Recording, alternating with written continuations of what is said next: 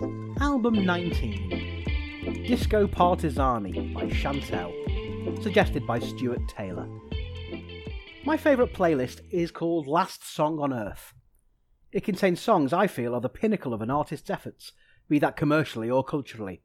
It's also got a few tunes I just think are corking. It's tough to make the list. I curate it with an iron fist and a cold heart. I haven't added a new song for over a year. At the time of writing, the list contained 41 absolute belters.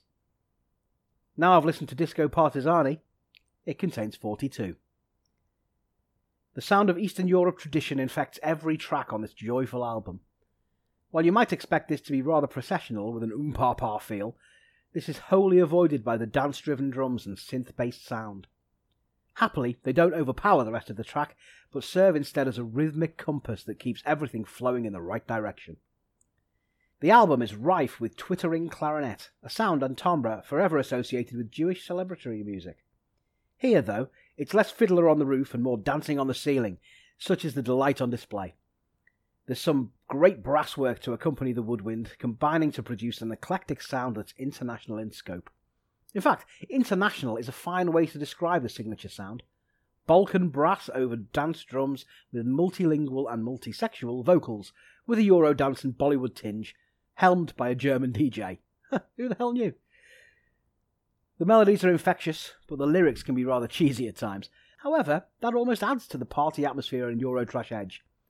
My baby came down from Romania, she was the Queen of Transylvania. It'll not win any prizes for poetry, but it's charming nonetheless. So, what song made my forever playlist?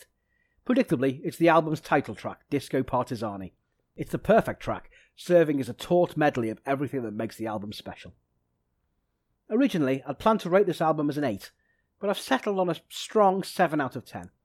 From the stone cold 10 out of 10 for the opening title track, best song of the project thus far, things can only go downhill there. It's doubtless a great album, but it starts to feel a touch repetitive, and it's a victim of its own success as it chases the tail of its opening salvo. Still, wonderful stuff. I'm Craig Stevenson. This is the 1000 Albums Project.